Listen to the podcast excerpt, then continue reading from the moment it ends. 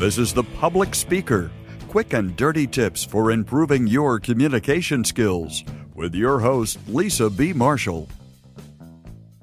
Recently, I caught up with Jeff Brown. He's an ex radio guy with years of industry experience. Now he shares his love of reading with the world with his very new and successful podcast called Read to Lead. I asked Jeff if he would join me on the podcast this week I wanted him to share it with you secrets radio personalities don't want you to know. Thanks to our sponsor, eVoice. eVoice is a very cool and easy way that you can manage your phone through your email. I'm guessing your life is just as busy as mine is, trying to run around and balance my work and home life. I don't want to get stuck in the office, and that's where eVoice can help.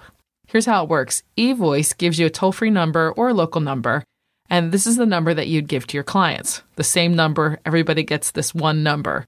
Then what eVoice does is it'll route your call to whatever phone numbers that you set up. So for example, you could have it ring both your office and your cell at the same time. That way, if you're out and about, it'll ring your cell, and if you're in the office, you can pick up from the office.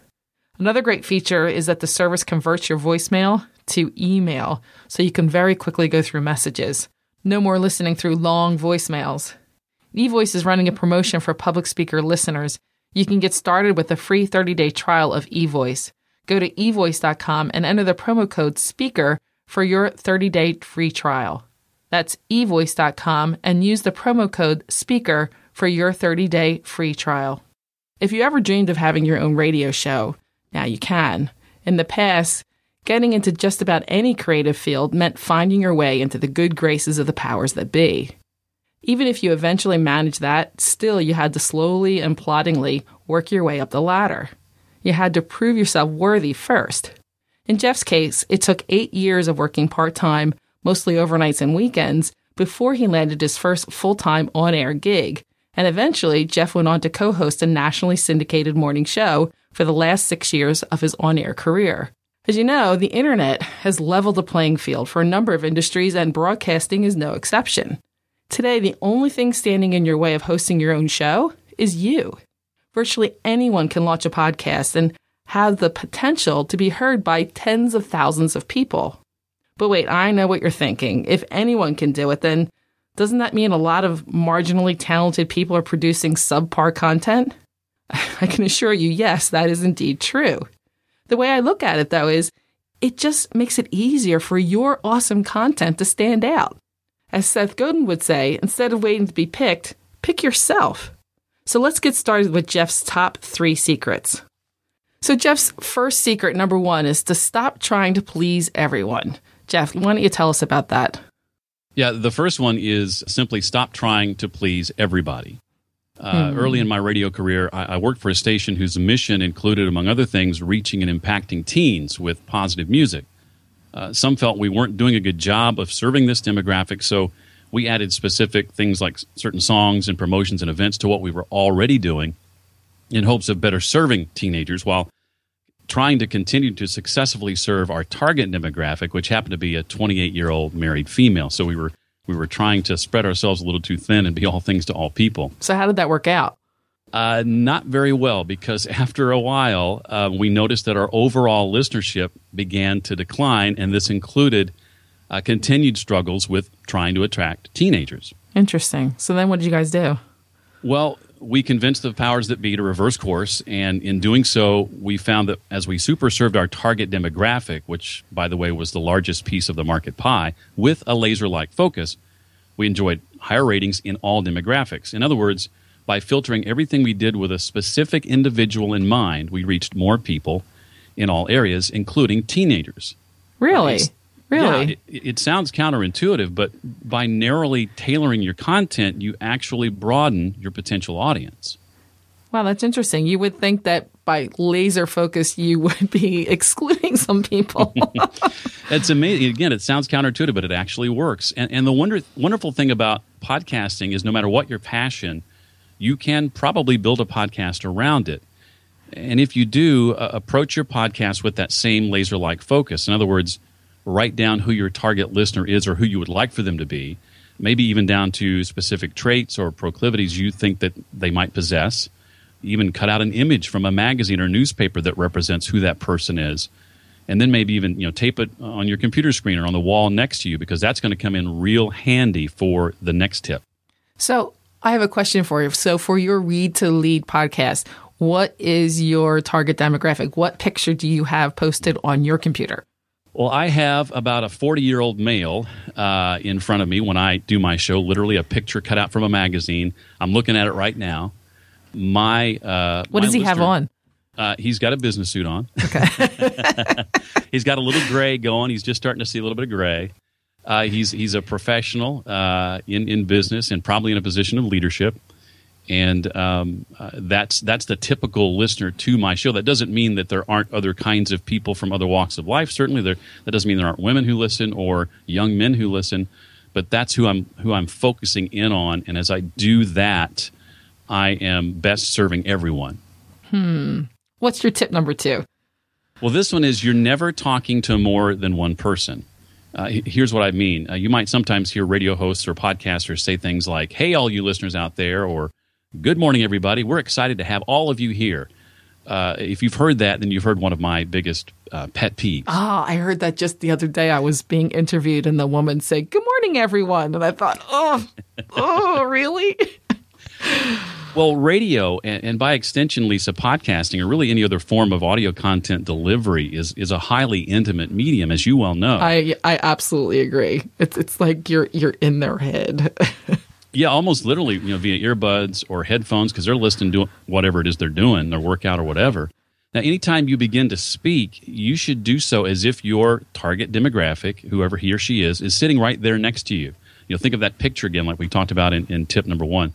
Speak as if you're talking to that one person, and you'll be amazed at the impact that this simple subtlety can have on your listeners. Yeah, I have a picture of my best friend right here, Linda. And I always imagine before I start, in fact, before I warm up, I generally say, So, Linda. And then I'll start talking to help me remind myself of that. Oh, that's perfect. And, and people will often feel like they, they've gotten to know you, and they won't know why. But if, if you run into some of your podcast listeners, they'll, they'll say they'll say things like that. I feel like I know you, or uh, that show you did the other day was just for me. Yeah. And they, they quote me. That's the scary part.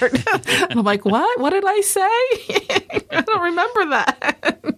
Well, a lot of times, Lisa, I hear this pet peeve come out when a host is trying to differentiate who they're directing a, a statement to. Like, while interviewing a, a guest on my podcast, I could say something like, uh, Welcome to the Read to Lead podcast, Lisa. It's great to have you on. Uh, for those of you that don't know, Lisa is the host of the Public Speaker podcast. And the phrase for those of you lets you know that I'm transitioning from one person to the next, or from, from you, Lisa, to all of the listeners out there. But just like in this example, hosts often do it in the plural sense. And to me, it, it sounds unnatural and, and less intimate. Right. I would agree. I would agree. And I think it would be far better. It's really simple and subtle, but far better to state it like this Welcome to the Read to Lead podcast, Lisa. It's great to have you on. In case you don't know, Lisa is the host of the Public Speaker podcast. You can hardly tell the difference. There's just one sentence that was changed. But this example to me illustrates a seamless and natural transition from engaging Lisa to engaging a single listener, not everybody as a group. Right. Absolutely. I think it's so important, not only as a host for a podcast or host on radio, but even when you're delivering a public speaking presentation. I always mm. tell people deliver as if you're talking to one person and one person with many eyes, but one person because it makes it more personal. It definitely makes it more personal. I always assume that. I always assume one person. And my friend Linda, like I said, she's right on my desk. I always talk to her. And then before a presentation, I actually keep a couple of people that are close friends of mine, again, pictures right in front of me on the front seats to remind me that I'm talking to somebody that's very personal. Uh, this last secret, Lisa, uh, secret three is probably my favorite. It's be the moon and not the sun. Years ago, my talent coach, Tommy Kramer, taught me that I am not the center of my listeners' universe, no matter how popular my show might become. Oh, wait, I want to hear that story. well, the, the same goes uh, for anyone. If you approach your audience under the assumption that, that you know their world revolves around you and your show, you are sorely mistaken because your job as the host or as, as, as the co-host or the podcast host or whatever is is to have a complete grasp of what your listener cares about and what their concerns are. Exactly. Uh, my talent coach was always telling me, you know, everything around you that's happening throughout your day is potential quote unquote show prep.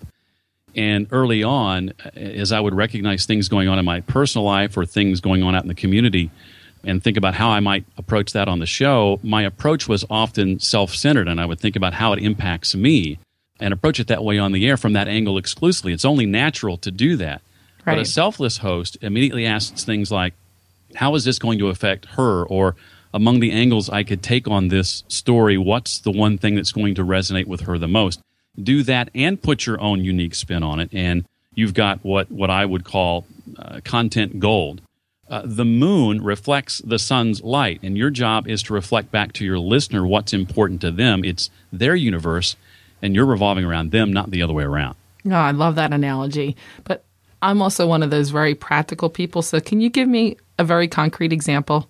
Oh, sure. Um, say uh, I'm a rabid football fan, and I happen to be one. Um, maybe uh, I want to chat about yesterday's football game, but if my target is that 28 year old married female that we talked about earlier, then doing so is probably putting my agenda first. That's not to say the NFL doesn't have female fans. Obviously, nothing could be further from the truth, but it's probably not the first thing on her mind come Monday morning as she's trying to get the kids ready uh, for school and, and start the day. Okay, got it. Okay, well, Jeff, that's all we have time for today, unfortunately. But I really appreciate you sharing your three secrets and also agreeing to co host this episode of The Public Speaker. You can listen to Jeff on his show, Read to Lead podcast, where he interviews successful and inspiring nonfiction authors every week. You can find a show on iTunes, but you can also visit his website, readtoleadpodcast.com. Thanks again to our sponsor, eVoice. eVoice has great features like dial by name directory and even transcribes your voicemail to text. You can get started with a free 30-day trial of eVoice. Just go to eVoice.com and enter the promo code SPEAKER. That's eVoice.com and enter the promo code SPEAKER. Also, I wanted to let everyone know that the podcast awards are off to the races. So I would invite you to, of course, vote for all of the Quick and Dirty Tips shows. But if you enjoy this show, I'd like to ask you to go ahead over to podcastawards.com and enter the show in the education category. And you can use my link, itunes.com forward slash public speaker. That's itunes.com forward slash public speaker. And of course, the show is called The Public Speaker, but I think you already know that. Thanks for listening and thanks for your support. This is Lisa B. Marshall, helping you maximize sales, manage perceptions, and enhance leadership through keynotes, workshops, books, and online courses. Passionate about communication, your success is my business. If you have questions about how to communicate better at work, leave a voicemail at 206 350 7970 or email publicspeaker at quickanddirtytips.com. Sign up for Lisa's newsletter or get information about speeches and workshops by visiting lisabmarshall.com. You can find a transcript of this show and links to connect with Lisa at publicspeaker.quickanddirtytips.com.